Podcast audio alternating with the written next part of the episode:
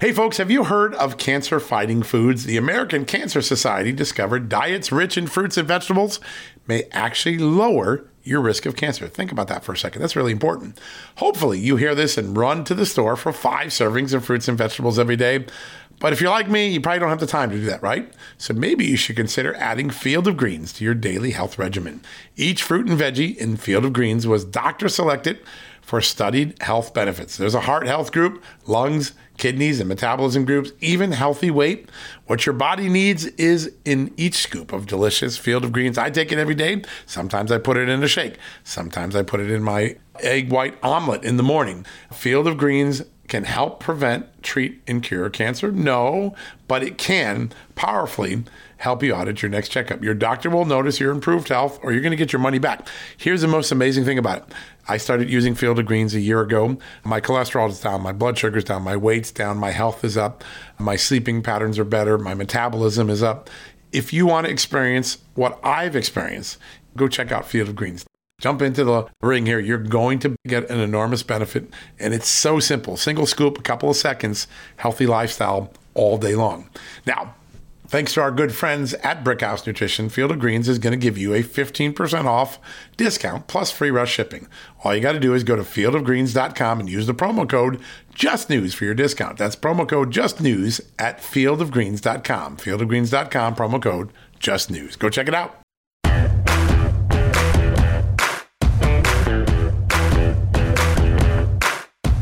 All right, folks, welcome to Sunday, September 11th, 2022.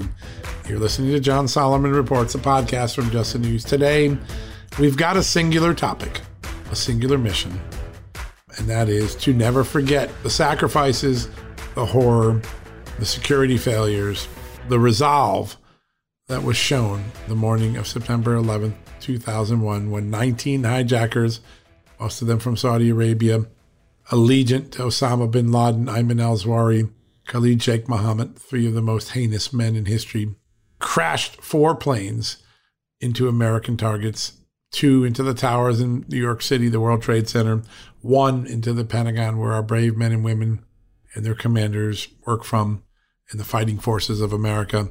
And the last likely headed to the Capitol, U.S. Capitol, but taken down by the brave passengers of United Flight 93 we're going to bring to you the heroes, the voices, the memories, the leaders that helped us survive that day, starting with former New York City Mayor Rudy Giuliani, former New York Police Department Commissioner Bernie Kerik, and the head of the United 93 memorial that honors those extraordinary passengers on that plane. And then we're going to talk to a couple of people who are leaning in to ensure that we do not lose the war on terror, that we do not lose our resolve, our capability, our determination to fight terrorism in every form, including at the border and in our cities and in our communities around this country.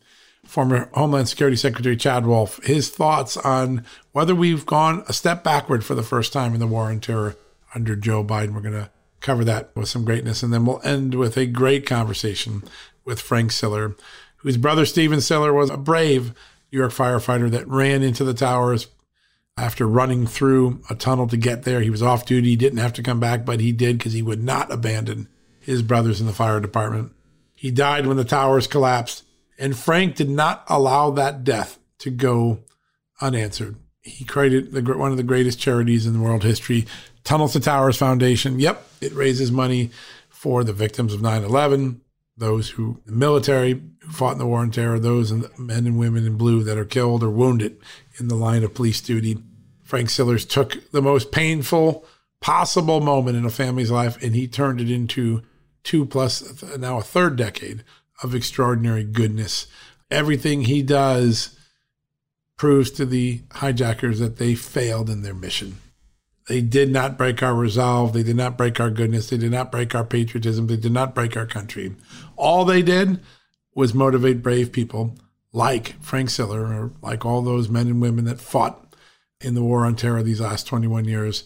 We only got stronger. You cowardly hijackers simply made America better with your heinous crime. How about that? We rose and we showed them, and we need to continue to do that day in and day out. And this special is designed to motivate, remind, and uplift all of us in this country. Yeah, we have our political divisions, but nothing compared to the glue that holds us together in our commitments to freedom and in fighting tyranny, particularly the tyranny that jihadist Islamic terrorists tried to impose on this country on 9 11 with those terrible hijackings. All right, let's take a quick commercial break. When we come back, first up, former Homeland Security Secretary Chad Wolf on the state of the war on terror. Are we safer or less safer in the Biden years? Followed by Rudy Giuliani, Bernie Kerik, Frank Siller, the head of the United 93 Memorial in Shanksville, Pennsylvania. Some extraordinary guests who made some extraordinary contributions and took the evil of 9 11 and turned it into good, into solutions, into security, into unity in America. We'll have all that right after this commercial break. Hey, folks, have you heard of cancer fighting foods? The American Cancer Society discovered diets rich in fruits and vegetables may actually lower your risk of cancer. Think about that for a second. That's really important. Hopefully, you hear this and run to the store for five servings of fruits and vegetables every day.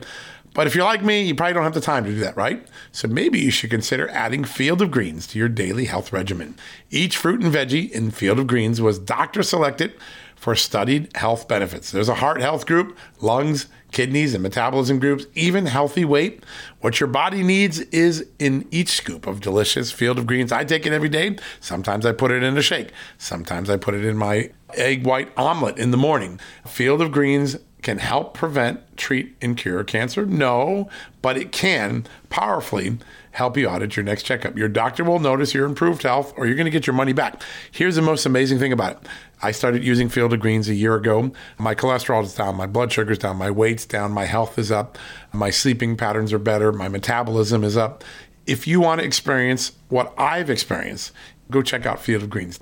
Jump into the ring here. You're going to get an enormous benefit. And it's so simple single scoop, a couple of seconds, healthy lifestyle all day long. Now, Thanks to our good friends at Brickhouse Nutrition, Field of Greens is going to give you a 15% off discount plus free rush shipping. All you got to do is go to fieldofgreens.com and use the promo code JUSTNEWS for your discount. That's promo code JUSTNEWS at fieldofgreens.com. Fieldofgreens.com, promo code JUSTNEWS. Go check it out. Okay, it's time to commit. 2024 is the year for prioritizing yourself. Begin your new smile journey with Byte, and you could start seeing results in just two to three weeks. Just order your at home impression kit today for only $14.95 at Byte.com. Byte clear aligners are doctor directed and delivered to your door. Treatment costs thousands less than braces. Plus, they offer financing options, accept eligible insurance, and you can pay with your HSA FSA. Get 80% off your impression kit when you use code WONDERY at Byte.com. That's B-Y-T-E dot com. Start your confidence journey today with Byte. Amanda Head and I will be commemorating the 21st anniversary of the deadliest attack on U.S. soil, remembering the heroes, the fallen, and the lessons from 9-11. Amanda, a solemn weekend ahead of us for sure. It is, and it was a retaliatory plot planned and carried out by 19 extremist terrorists, aided and funded by Saudi fugitive and Al Qaeda ringleader Osama bin Laden. You know, for our grandparents, it was Pearl Harbor. For my parents, it was assassination of JFK and the moon landing. But for my generation, the defining where were you when moment will always be that horrible day in September. Yeah, absolutely. Well, we're going to start off tonight's conversation with former Homeland Security Secretary Chad Wolf. We talked to him just a few minutes ago. All right, folks, joining me right now, the former acting secretary of the Department of Homeland Security under President Bush, Chad Wolf. Mr. Secretary, great to have you on the show. Well, thanks for having me again. Um, as we approach the 21st anniversary of the 9 11 terror attacks, this is the first anniversary I can remember as a reporter where law enforcement security officials are telling me we think we've taken a step backward, that Afghanistan's become a safe haven again, and that we're not on the same footing we were just a couple of years ago. What are you hearing? What are your thoughts on our security posture right now? Well, I think that's right. I think every time we, we have an anniversary of 9-11, it's not only a somber moment, but it's a, it's a moment to reflect, to say, where are we and, and how we're protecting the homeland. And what we know is coming out of 9-11, 9-11 was really a catalyst to how do we look at the intelligence community? How do we look at our counterterrorism measures? And how do we look at our immigration enforcement measures? Because I think it's important to remember that you know, the, the, individuals that committed that atrocity on 9-11 came, came in because of very lax visa requirements uh, and the like. So it's important that we kind of continue to build on momentum. And I think uh, really since the founding of, of the Department of Homeland Security, which was back in 2003. Um, each subsequent administration has built on counterterrorism measures and has made progress in, in strengthening that. Now, some administrations have made more progress than others, I would argue. But I think we, this administration, the Biden administration, this is the first administration where I think we have taken a step back. Uh, what we know is they came in, you know, on day one, uh, and they they rolled back a number of counterterrorism measures that the Trump administration had put in place to make every American safer, to make travel to the U.S. Uh, a little bit more difficult. We wanted to vet individuals. We wanted to know who they were and why they were coming to the U.S. Um, and that was all for to make sure that we were protecting the American people. And then, of course, we had the chaotic withdrawal from Afghanistan, right? And so that has not only provided a safe haven uh, for would-be terrorists uh, in country there, but is also the evacuation. And now we know that there are a number of uh, quote evacuees that have made it to the U.S. that are problematic and, and that we have security concerns with. And, and, then, of course, we have the southern border where we continue to see known or suspected terrorists coming across that border in numbers that we have never seen before. And so I think across the board, uh, some would argue that uh, we are less safe today than we were just a couple of years ago. Yeah, Mr. Secretary, thought. touching back hmm. on the border issue, it's so porous that I think the number is up to, or it was up to 42 individuals on the terror watch list as of this spring have crossed over and have been apprehended at the southern border uh, during the Biden administration. And a lot of people are concerned about that. Um, with respect to our national security, is that something that you think this administration is taking seriously? Well, I'm certainly all? surprised that we haven't had more incidents and more law enforcement investigations going on here in the homeland because of the number of individuals coming across. I'll give you another number, and it's about 83. 83 known or suspected terrorists have come across that border and that we have apprehended during the Biden administration. If you go back to all four years of the Trump administration, I think it was like 13. Um, and so the idea here is that the word is out across the world, uh, even uh, you know in, in, terrorist organizations, that if you want to come to the U.S., you've got a pretty good chance of coming across that border. Now we haven't even talked about the millions of gotaways. Millions of individuals have come across that border and have never been uh, apprehended by Border Patrol, and how many known or suspected terrorists are, are embedded in that flow. I can guarantee you it's not zero. Uh, I don't know what the number is. And I think that's the concerning part at the end of the day. You know, look, we know that individual, bad individuals come to the U.S. to do all sorts of things. Some of their planning and timing is immediate. Some is, is much longer term. It's years. So unfortunately, it's very hard to answer that question. But what I would say is some of the, the, the, consequences of, of this border crisis and allowing these individuals to come across that border unchecked, we may not see the consequences of that uh, for years to come. Yeah, that's a, that's the scary part because embedded cells can oftentimes wait a long time before being activated. Um, sir, I know you still have great uh, friends inside the department. You have great respect from your tenure there. People loved your the work you did. What do the frontline Homeland Security workers uh, feel about the current situation, their ability to do their job under President Joe Biden? Look, I, I, think they're frustrated. I talked to a number of them, not only in the Border Patrol, but elsewhere in the department. I think they're frustrated. I think, you know, it's it's not only the policy, but it's the messaging coming out of the department. I think if you were to take a, a step back and you would you would look at a big picture, you would think that the only threats to the homeland today are either white supremacists or or MAGA Republicans that the president talked about. They don't talk about the foreign terrorist organizations. They don't talk about ISIS and Al Qaeda and all, you know, in Iran, in China, and all these uh, adversaries that we have across the world um, that uh, want to do harm to Americans every single day. And they're not talking about that, and they're certainly not implementing policies about that. So I think for folks at the department, they need to get back to their core mission. And the core mission is making sure that they're protecting Americans from a full range of threats, not just the politically expedient threats uh, that an administration wants to, to talk about today, but they have the larger view. And so that would be my concern. And I think, like I said, I talked to a number of frontline operators, and I think they're frustrated because they see the same thing. Yeah. Mr. Secretary, for a lot of Americans who live in big cities, I think that on a day to day basis, they are aware of the potential of an attack on a big city. And, and I think a lot of people feel that way, especially after 9 11. But we've also heard about a lot of terrorist cells popping up in random states like uh, Oklahoma, Arkansas, West Virginia.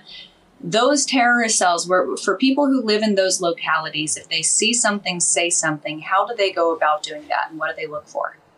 Well, I think that's right. I think what we have, we, we continue to see, and, and the department tries to do this on an annual basis uh, because they provide a number of grants to, to localities and cities to harden uh, their infrastructure and make sure that they are, are better protected.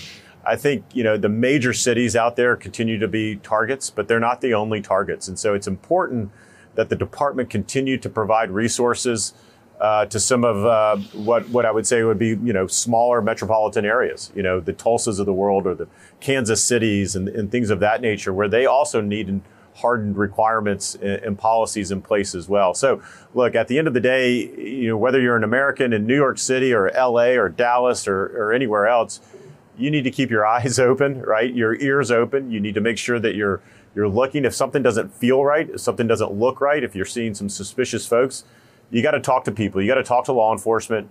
Uh, you got to talk to DHS. Uh, provide that information. Uh, they will check it out. Uh, they'll review that. I don't think you can be too safe in, in the atmosphere and the environment that we live in today uh, because of the threats that we have talked about just in the last couple of minutes. They're out there. They're here in the homeland, um, and we need to be we need to be talking about that. I think one way to get complacent about that, really, to answer your question, is we need the administration, we need the president and the vice president talking about these challenges. It's not to scare individuals, it's to be upfront with the American people about here's what's going on in the world and here's what's going on inside your communities, and let's all be part of the solution. But if you don't arm them with the facts, if you say nothing's going on, there's no crisis at the border, no one's coming across, we're good here, we're good there, then you're giving the American people a, a false sense of security in a, in a, in a way. And I think that's, that's very dangerous as well. Yes, sir. 9 11 is one of those events, and we're remembering everybody who lost their lives that day, that, that day on this show today, all the people who then went into harm's way to protect this country for two decades. Uh, but everyone remembers where they were the day. I'd like if you could just share a couple of your thoughts about what you remember from that day and its legacy in American history, and also the extraordinary way that Americans came together after that day, which feels such a distant memory. Yeah, I think that's that's exactly right. Well, I was on uh, I was on Capitol Hill I was a uh, staffer just a couple of years out of college on, on Capitol Hill on 9 11. I remember being evacuated from, from the Capitol and, and some of the buildings around the Capitol, uh, hearing jets uh, go over DC trying to intercept some of the, the flights that were still out there that were unknown. Uh, I remember uh, my boss at the time talking about this is the this is the Pearl Harbor for this generation, uh, and that's really stuck with me over the years that you know we had never seen anything like that uh, inside the U.S. and hopefully we will never see that again. Uh, but it had a defining moment, uh, an impact on myself and, and, many others in my generation of saying we need to serve our country. Right, the ultimate service is obviously joining the armed armed forces and, and serving in that capacity. But if you can't do that, there's other ways for you to serve. And and unfortunately, I've had the opportunity over the course of my career to dedicate a lot of it to Homeland Security and in thinking of ways on how do we protect the American people every single day and build on the work of previous administrations. Um, and you got to do that. It takes leadership, it takes will, and it, it, takes the ability to make some hard and difficult decisions. And unfortunately, I don't see that uh, over the last 18 months. I don't see how we're pushing that ball forward. And so that, that's problematic. Uh, to answer your second part, I, I, think you're right. I think a lot of people came together right after 9 11 uh, because it was an attack on the homeland. Um, unfortunately, we don't we don't see enough of that uh, every day yeah. here in here in DC. It would be nice if we did, uh, but I think there's some fundamental differences on on on different views on how you protect the homeland and what should be the focus. Do you want to focus on on student loan payments? Do you want to focus on uh, other issues that that are nice but that are not protecting the American people every day? I think that's what you got to get back to, particularly on a you know when we talk about the anniversary of 9/11. That's that's all Americans want, getting back to the basics and getting back to some common sense. Sir, it's an honor to have you on. The work you've done in this space, in the Homeland Security space, is so important. And we really thank you for your service. And thanks for joining us on this very, very solemn weekend. Well, thanks for having me. All right. All right, folks. Uh, we're going to come right back. We have two men that were at Ground Zero and worked together to sort through the tragic timeline of 9 11. You'll remember both of them former NYPD Commissioner Bernie Kerik and former New York City Mayor Rudy Giuliani. Up next, right after this. Hey, folks, if you're a homeowner and you're like me, you want to protect your home, right? But when's the last time you checked on the title to your home? If you never have, listen to this. A new report on homeowners shows we all now have $16 trillion in equity. That's an all time high in America. That's why you need protection from a scam the FBI calls house stealing. That's when the equity in all of our homes is the target, sadly, of scammers. If nobody's watching the title to your home, these scammers can transfer your title to their name, take out loans, and your equity could be gone. Poof, gone. You have to protect your equity from this despicable crime right now with triple lock protection from my good friends at HomeTitleLock.com. The first step is to check on your home's title to see if it's still in your name. Sign up with your address at HomeTitleLock.com and be sure to use the promo code JUSTNEWS. They're going to send you a complete title scan of your home's title and your first 30 days of triple lock home title protection. That's legendary protection, by the way. It's free. HomeTitleLock.com. Use the promo code JUSTNEWS. One more time, go to HomeTitleLock.com today and protect your most important asset, the equity in your home. All right, folks, as we draw near to another critical election, it's not only about casting your vote, it's about elevating your voice, making your voice be heard. AMAC is more than just a senior discount organization. They unite like minded patriots like you and I, committed to preserving our cherished values and actively opposing the leftist agenda that's sweeping across America. Just look at their recent victories. AMAC members helped to push forward an investigation into practices that inflate drug prices. They successfully defeated ranked choice voting in order to protect traditional voting methods, and they've also helped block a federal takeover of elections.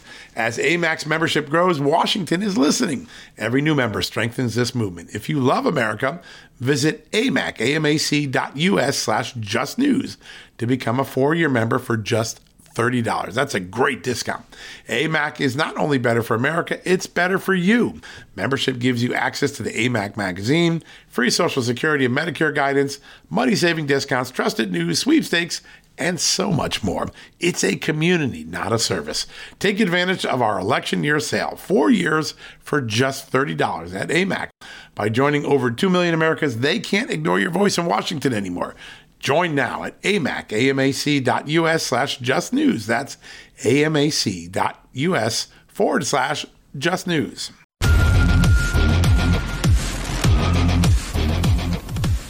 Welcome back, everybody. Joining us now are two men who were there at Ground Zero on 9 11. They not only rallied their city, New York City, back to uh, regularity after the 9 11 attacks, they rallied our entire country. Joining us right now, the former mayor of New York City, Rudy Giuliani, and the former police chief of New York, uh, Bernie Kerik. Gentlemen, great to have you on the show today.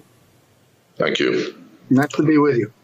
I'd like to start by just taking us back to that extraordinary day. It was a beautiful September morning, and then tragedy struck. Mr. Mayor, your your greatest memories from that day? Oh my goodness, John! You know you're absolutely right. It was one of the most beautiful days of the year. There wasn't a cloud in the sky. It had rained uh, uh, torrentially the day before. Actually, it had uh, rained out the Yankee game. which, That's right. Which uh, I was looking forward to.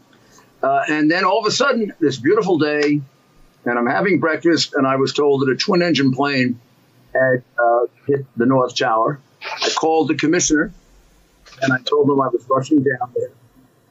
And by the time I got there, the second plane had just about hit and uh, the commissioner joined me about four blocks, three blocks away from the site.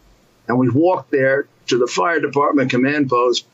And I would say the first scene that I saw that really, I'd have to describe it as traumatic, was uh, seeing a man jump from the 101st floor, which you're kind of looking at now, mm. uh, and coming all the way down and hitting the ground. And my reaction was shock, which you had to contain.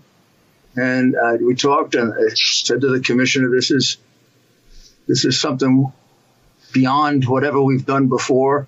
We're just going to have to use our best judgment and hope to God that things work out right." And uh, then we just started making decisions. You didn't have any time to reflect on it. Closing the bridges and tunnels so people couldn't come in making sure we had deployed the police. Because remember, I think a lot of people forget, but I'm sure Bernie can really elaborate on this. in addition to saving the people that had been hit, which largely would fall on the fire department with the help of the police department, we were very concerned at further attack. Right. In mm-hmm. fact, uh, I was certain there probably would be. I mean, there were yeah. There were two. We knew there had been several others in other places. There are plenty more targets in New York that were on the target list, and there are plenty of terrorists around New York. So, first thing the commissioner did was he closed off the bridges and the tunnels so nobody could come in. And remember, the attack in '93 originated in Moss in New Jersey, mm-hmm. and we had been we had them under surveillance, so we knew there was activity there.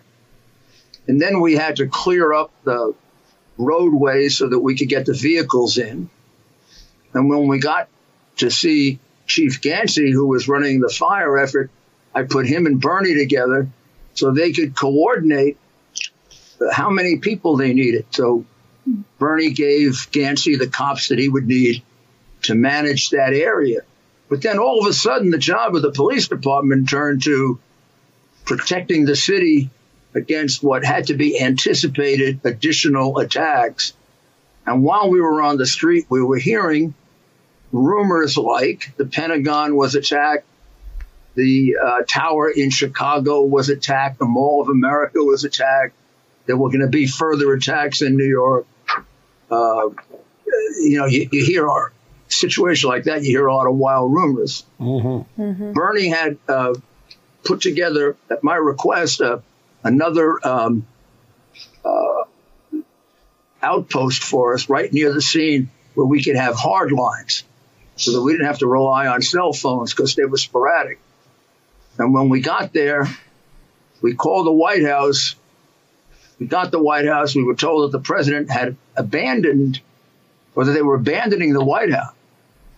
Then I got a call from Cheney, and during the call, the call went out. The building started to shake, and everything went black. And the first building had hit our building, and Bernie, myself, the deputy commissioners, my deputy mayors, we were all trapped in this building for about a half hour that we finally were able to get out of, although there were people that thought that we were killed. Mm. Yeah. How harrowing. Such a harrowing that. day. Mm. Yeah. And Bernie, I want to pose a similar question to you. I know in the past you have referred to this day, despite the horror and the devastation of that day, as America's greatest rescue mission. As far as your memories of heroism of that day, what are some of the ones that stick out to you? Well, look, I think you have to look at the, you know, the 23 cops that I lost, the 343 firefighters, the 300, uh, the 37 Port Authority cops. These are people that went into those buildings knowing the perils that um, were in front of them, knowing the dangers that were in front of them. Think of, think of this. You know, you had hundreds of cops uh, in building uh, one. Um, building two gets hit. Building two implodes. There's there's a number of dead already. Yet the cops and firemen went back into one. They continued to do what they had to do, uh, even after the evac calls were called. Even even after they were ordered to leave in many circumstances they refused to do so because they knew people uh, had to get out of there. And that's one of the reasons I try to stress this and, and make sure people never forget that we affected, uh, not me, uh, but the men and women, women under my command, under the mayor's command, affected the greatest rescue mission in the history of the country. Oh, they took 20 to 25,000 people out and they evacuated more than a million people. If you remember the Brooklyn Bridge, hundreds of thousands of people going over the Brooklyn Bridge, nearly a million people out of Manhattan. That's that's what we should remember about that day. It's just extraordinary. Um, Mr. Mayor, I want to turn to you if I could.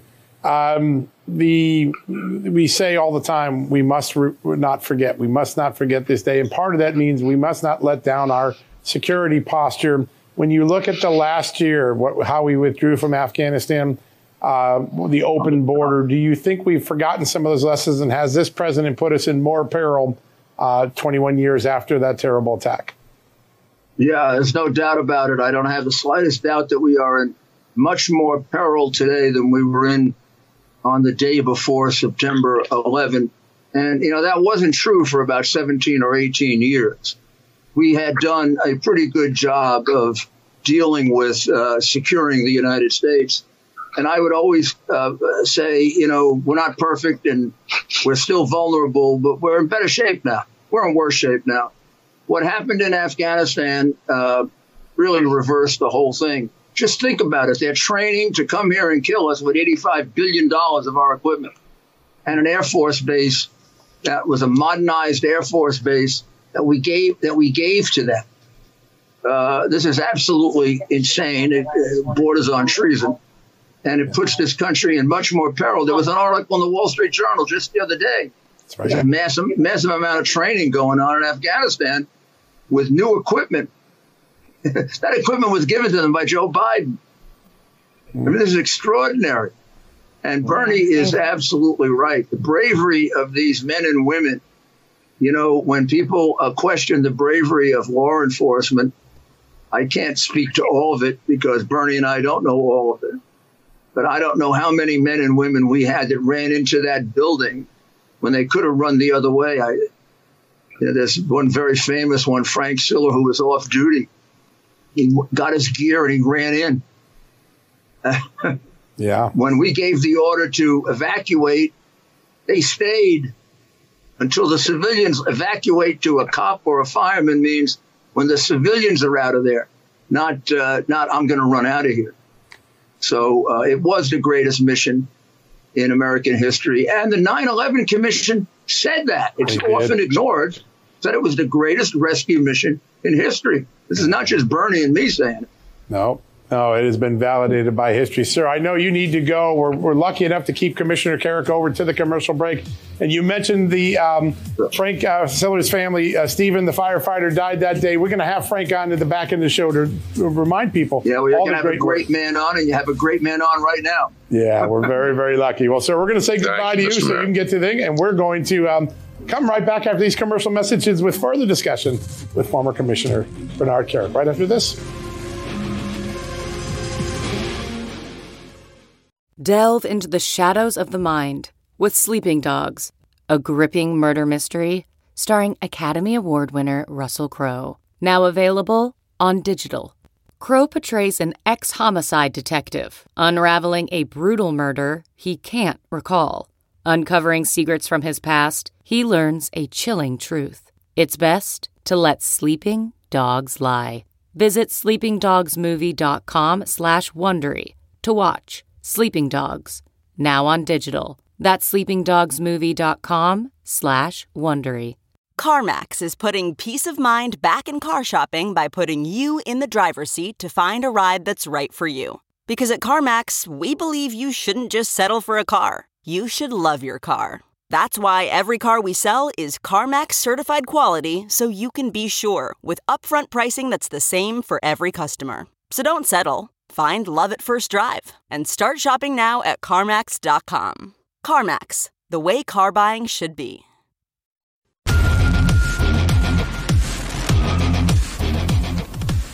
Welcome back, everybody, to our 9 11 Remembrance Day show. If you are just now tuning in, welcome. Uh, up until this point, we have talked about the state of our safety under this current administration with former acting Secretary of DHS Chad Wolf, who served under President Trump, and former New York City Mayor Rudy Giuliani to unfold a series of events that occurred on 9 11. And rejoining John and I now to continue our conversation is former New York Police Commissioner Bernie Kerik. Bernie, thank you so much for staying with us.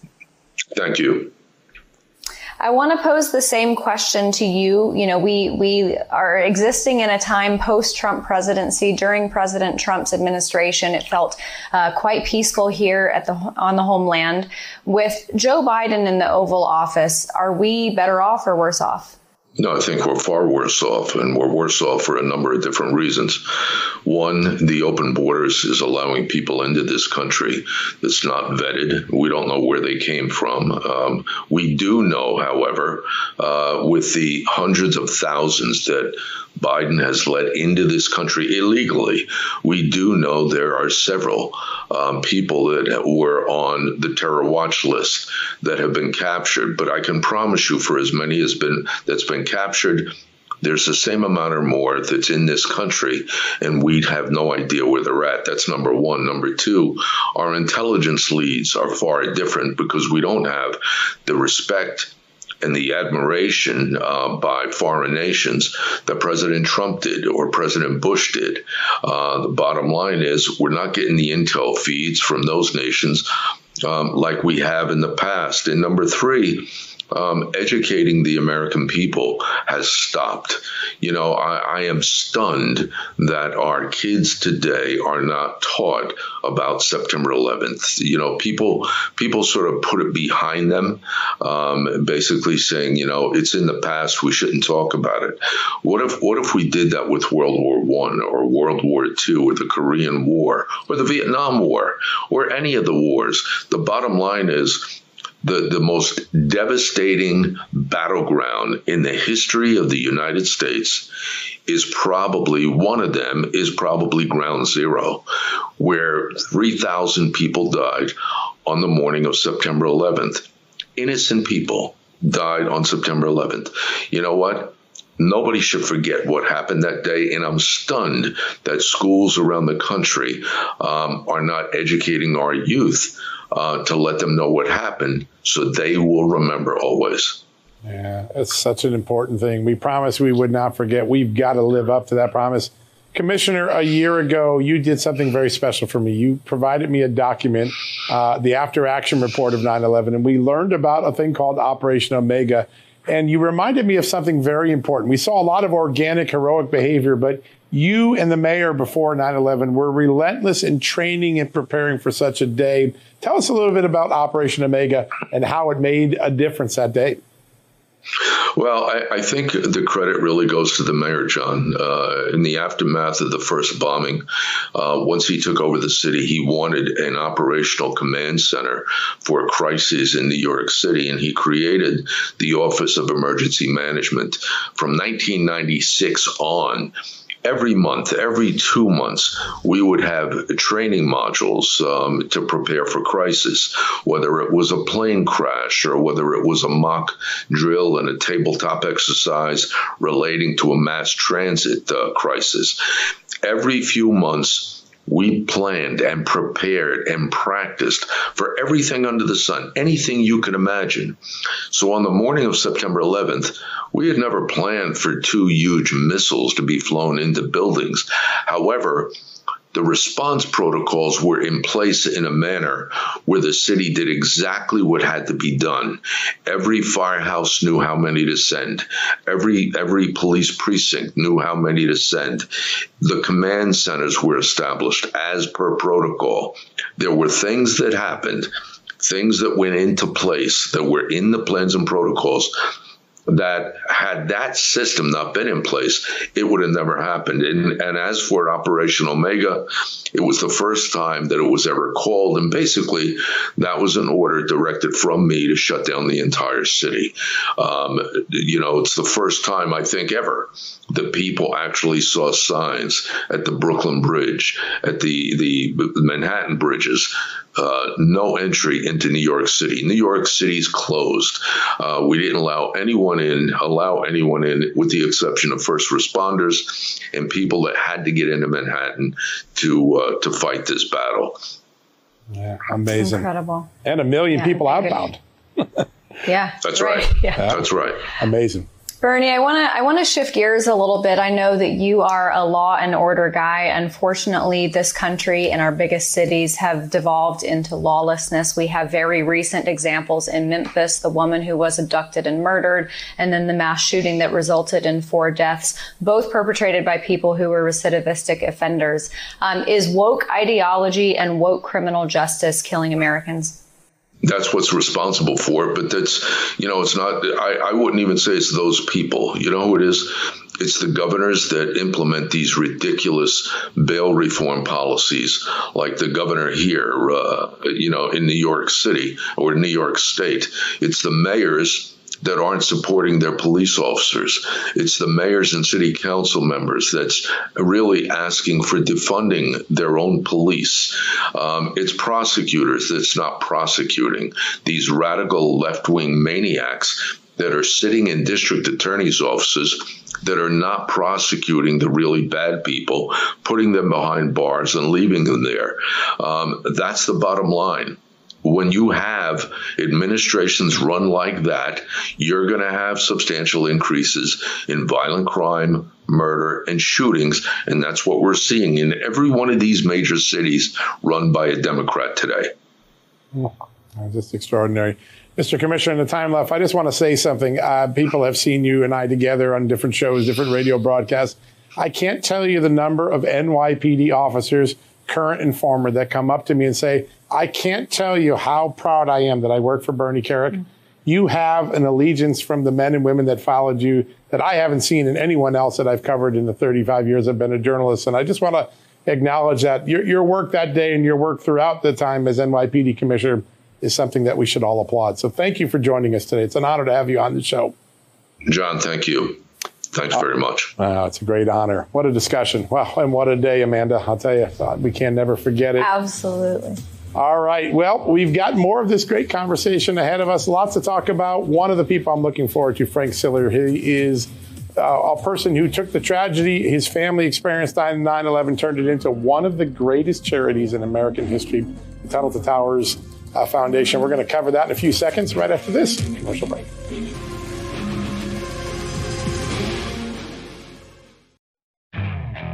Okay, picture this. It's Friday afternoon when a thought hits you. I can spend another weekend doing the same old whatever, or I can hop into my all new Hyundai Santa Fe and hit the road. With available HTRAC, all wheel drive, and three row seating, my whole family can head deep into the wild. Conquer the weekend in the all new Hyundai Santa Fe. Visit HyundaiUSA.com or call 562 for more details. Hyundai, there's joy in every journey. Okay, picture this. It's Friday afternoon when a thought hits you. I can spend another weekend doing the same old whatever, or I can hop into my all-new Hyundai Santa Fe and hit the road. With available HTRAC all-wheel drive and three-row seating, my whole family can head deep into the wild. Conquer the weekend in the all-new Hyundai Santa Fe. Visit HyundaiUSA.com or call 562 for more details. Hyundai, there's joy in every journey.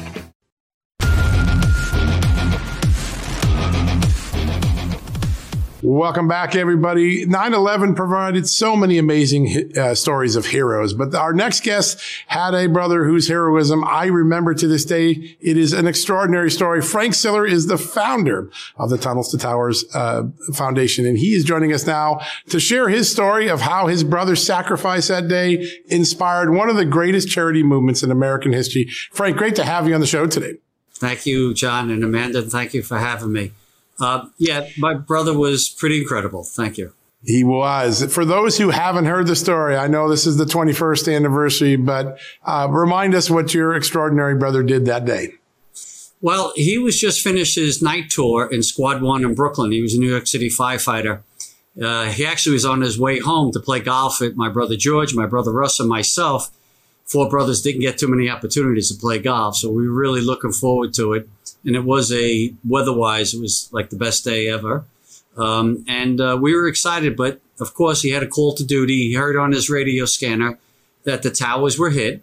So he turned his truck around, went back to the firehouse, got his gear, drove to the mouth of the Brooklyn Battery Tunnel. Was closed for security reasons. And, uh, you know, people are running out. Cars were being abandoned, you know, because you didn't know what was going on. The towers had not collapsed, obviously. Uh, but the you know, but people were with were afraid, so they weren't letting anyone in New York. So he strapped 60 pounds of gear on his back and ran through the Brooklyn Battery Tunnel, where it's almost two miles long. Just that tunnel itself is two miles long, and uh, came out, got up West Street, went into what we believe was the South Tower. His body was never recovered, but the 11 of his squad uh, one members died in the South Tower, and you would want to fight the battle at ground zero with the guys that you trained with every single day. So in this, we believe is in the South Tower and going up the stairs and while he was saving people, he gave up his life. And we were so moved as a family when we found out, you know, what he did. And uh, we started the Tunnel to Towers Foundation. Such a hero. I mean, you know, and that was such a devastating day. A lot of Americans knew people or knew people who knew people who died. Um, but I guess the only silver lining, or one of the few silver linings, was the way that America came together. Um, I'm curious your thoughts. You know, we are unfortunately in such a divided America right now, left and right, Republican and Democrat. If God forbid there was another attack on American soil, do you think that we would come together the way that we did after 9 11? I do. I, I know for sure. Uh, you know, it's uh, America is a big family. You got a lot of voices, and usually the loudest voices might not be the right voices. Uh, but that being said, um, that's why America is great country, the greatest that ever existed, because you're allowed to, even if you don't make sense, say what you want.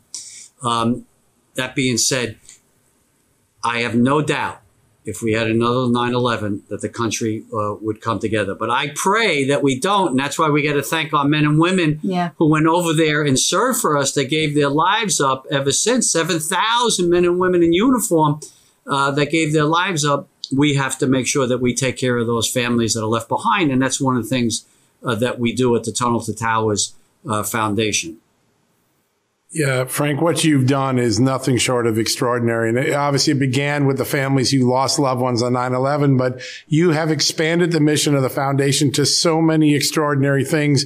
I think you're up to almost five, maybe 450 mortgage-free homes for people who lost their lives. Tell us a little bit about how the foundation expands and some of the work it's doing to make lives better for the men and women in uniform. Well, yeah. So just the last two years, John, to be honest with you, we did 450 mortgage-free homes. Uh, Amazing. And, and, it's it's it's going higher and higher and higher at a very rapid pace because the need is incredible. So we take care of our country's most catastrophically injured service members, those that gave their bodies for their country. We build them specially adapted smart homes, mortgage-free. We take care of Gold Star widows who lost their loved one, who gave their life for our country that have young families left behind. We build them a mortgage free home if they don't have one. If they have one, we pay off their, their, their mortgages.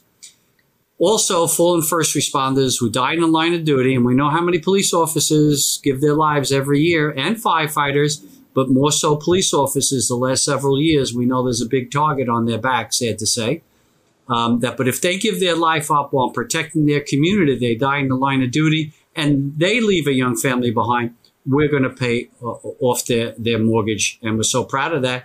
We made an announcement earlier this year that we are going to eradicate homelessness amongst our veterans. There's 40,000 veterans out there that live in the streets. We're going to take care of that. I'm building comfort homes.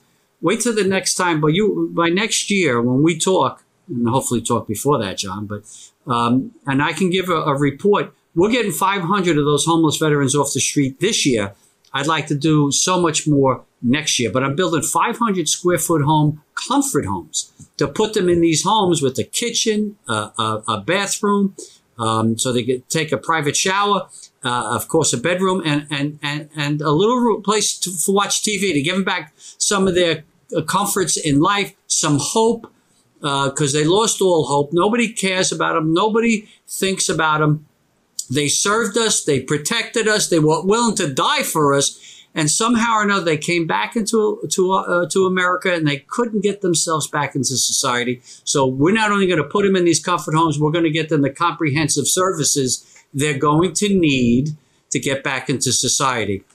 And then, of course, just two days ago, we made an announcement that we have now the Tunnel to Towers 9/11 Institute, where we built a curriculum for ages K through 12 that we are going to get it out in all the schools across the country to make sure that they're teaching the story of 9-11 not just about my brother but about the 343 firefighters 60 plus police officers 2,977 lives that were taken from us that day. Those stories have to be told because we must never forget and this will help ensure that we never forget Frank, it's just absolutely stunning. I'm numb thinking of all the ways that you've impacted lives from one heroic firefighter's sacrifice. You have created an entire generation of charity and, and, and good from it. We only got a few seconds left. What's the best way for people to get engaged with Tunnel to Towers? They want to donate. They want to get involved. How do they hook up with you?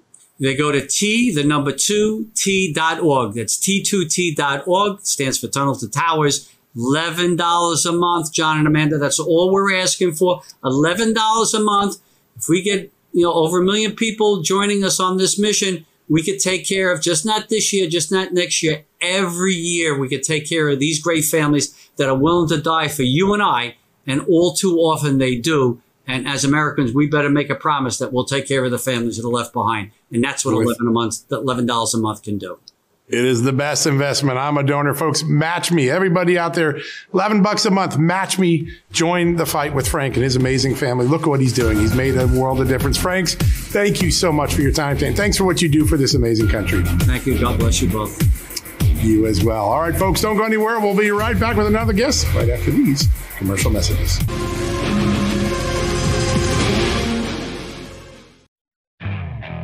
Okay, picture this. It's Friday afternoon when a thought hits you. I can spend another weekend doing the same old whatever, or I can hop into my all new Hyundai Santa Fe and hit the road.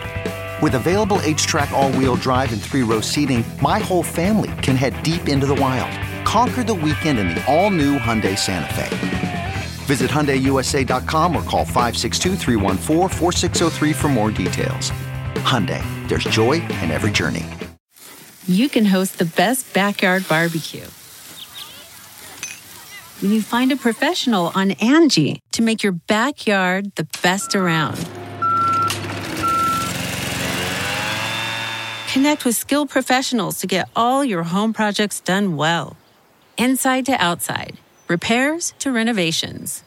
Get started on the Angie app or visit Angie.com today. You can do this when you Angie that.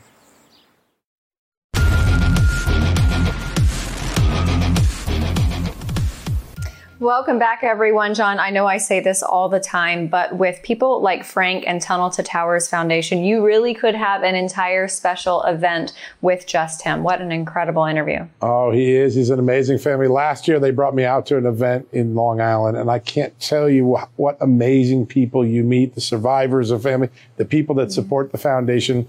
It is an incredible ecosystem. And our next guest, well, he does just as good a work. He is the president of Families of Flight 93. Gordon Felt. Gordon, great to have you on the show, sir. Well, thank you so much for uh, for allowing me to uh, to talk today. Well, we're honored because you have done something that I think is the most important thing we can do in the ni- post 9/11 era, and that is to make sure people never forget what happened to that day, and particularly for all those heroes that died at Shanksville. Can you tell us a little bit about what the Flight 93 team does, what, what you've been able to do over the last 21 years?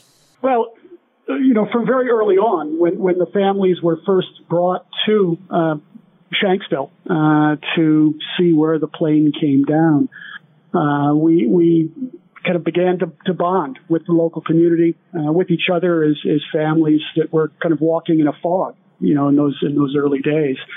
Uh, and we realized very quickly that uh, this story was much bigger than just the story of, of 40 individuals. It, it, it was a story of 40 heroes uh, that could have been any one of us. You know, it could have been a neighbor. It could have been, you know, in my case, uh, my eldest brother. Right. Uh, you know, the, these individuals that that uh, you know whose lives were changed in, in just a matter of minutes uh, that day. Like all of our lives were changed, but but they they fought. You know, they they fought for their lives and and. Uh, and their story is is heroic and, and one that that we realized had to be preserved, uh, had to be told. Uh, because people started coming. People started coming out to the crash site and, and asking questions and leaving remembrances, and and uh, the local community realized very quickly that we needed to organize. And the families very much wanted a seat at the table as we organized uh, and began to develop the Flight 93 National Memorial Project, which President Bush signed uh, into law uh, in 2002. Uh, and from there, it, it just it took off.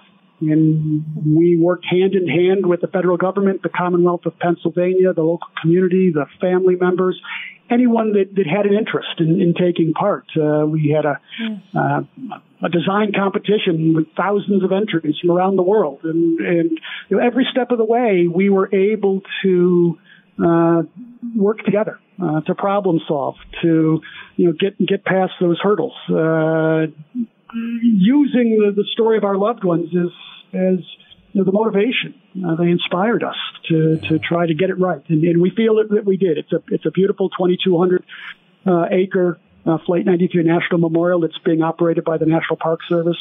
Uh, we had our final dedication uh, a few years ago of the Tower of Voices, which stands as a beacon at the entrance of our memorial, uh, right down to the 50 acres of sacred ground uh, that's been preserved, uh, where the, the plane came down was the debris field and is the final resting place for our loved ones. Mm. And, and it is an absolutely exceptionally beautiful facility. So if you out there in our audience have not been, I encourage you to go.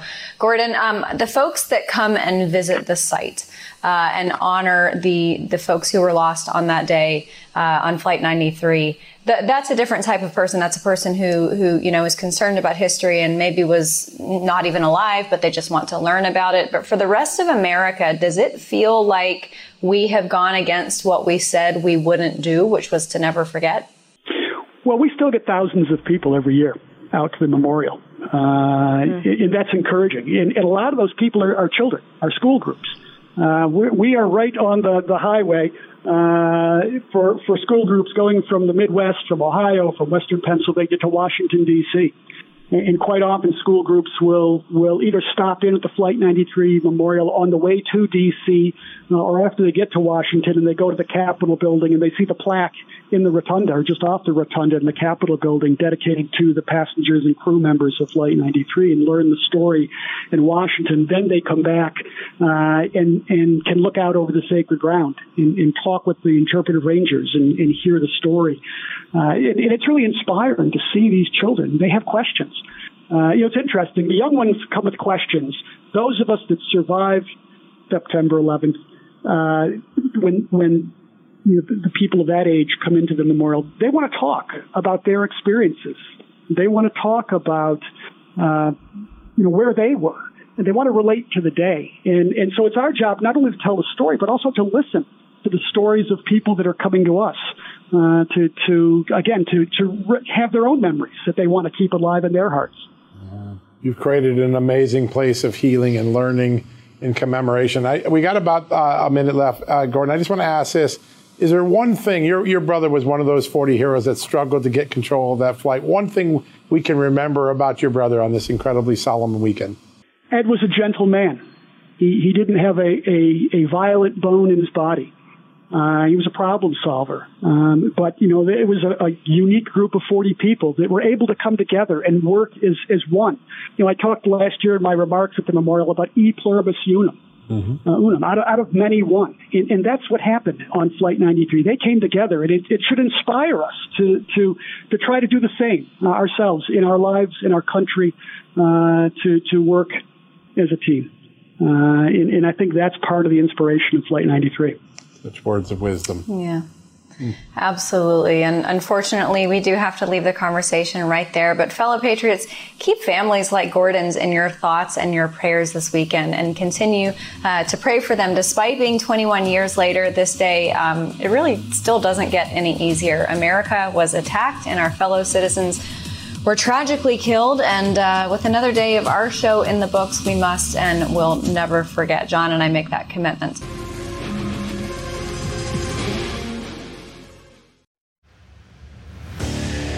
What makes a life a good one? Is it the adventure you have? Or the friends you find along the way? Maybe it's pursuing your passion while striving to protect, defend, and save what you believe in every single day. So, what makes a life a good one? In the Coast Guard, we think it's all of the above and more, but you'll have to find out for yourself. Visit gocoastguard.com to learn more. I normally find bras to be so uncomfortable and constricting, but Skims has changed that. You know, I love Skims underwear, so I finally tried their bras, and Skims has delivered again. Skims bras are worth the hype for the amazing shape and support they give, but what I wasn't expecting was how comfortable they are too. I've tried so many bras in the past. And the main issue that I have is that they weren't supportive enough to the point where they felt slouchy. I love my Skims wireless form bra because it's so comfortable and supportive.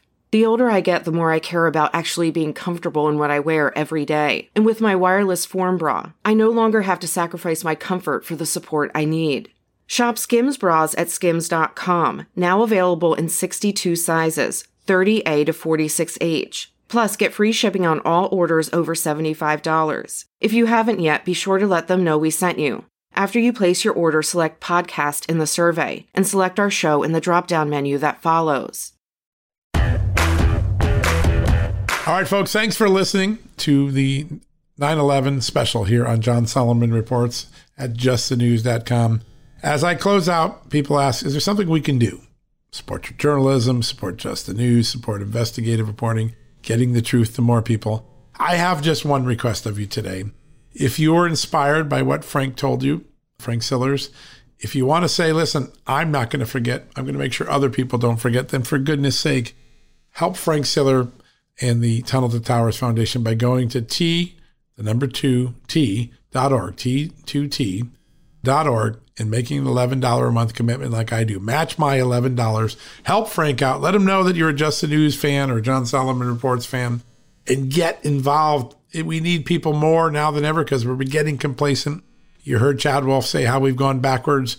You heard Rudy Giuliani and Bernie Kerik remind us of the pain of that day what it's like to be sucker punched. We can't be sucker punched again by terrorists. We can't allow it to happen.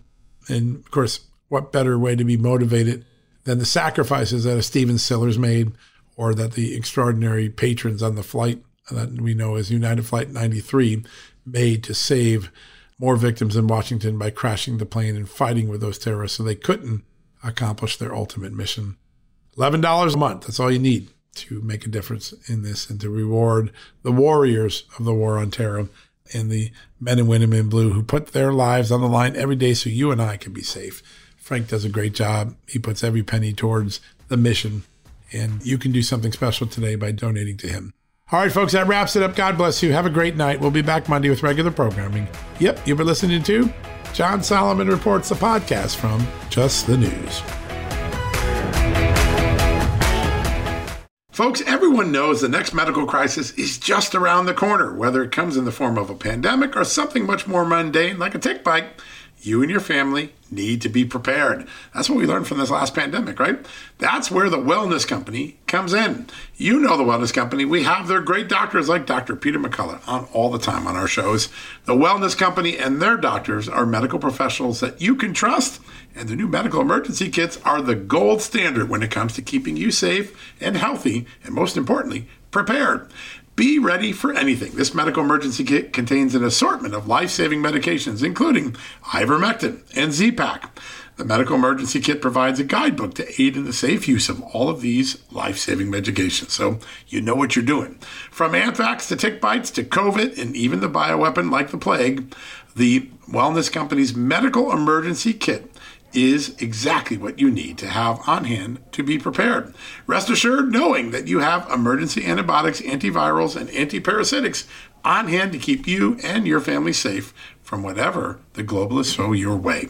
Go to www.twchealth slash just today in order. That's twc.health slash just and use the promo code justnews to save 10%. At Just the News, we break the stories others in the media ignore or are too afraid to tell. We did it on Russia collusion, Hunter Biden, and the security and intelligence failures that preceded January 6. Our stories have real impact and reach because we stick to the facts. I'm John Solomon. You can help me expand our honest, unvarnished, and unbiased reporting by becoming a premium member at Just the News. You'll get an ad-free experience and exclusive member-only access to events, and you'll be helping us dig up more truth. Join today at justthenews.com slash subscribe.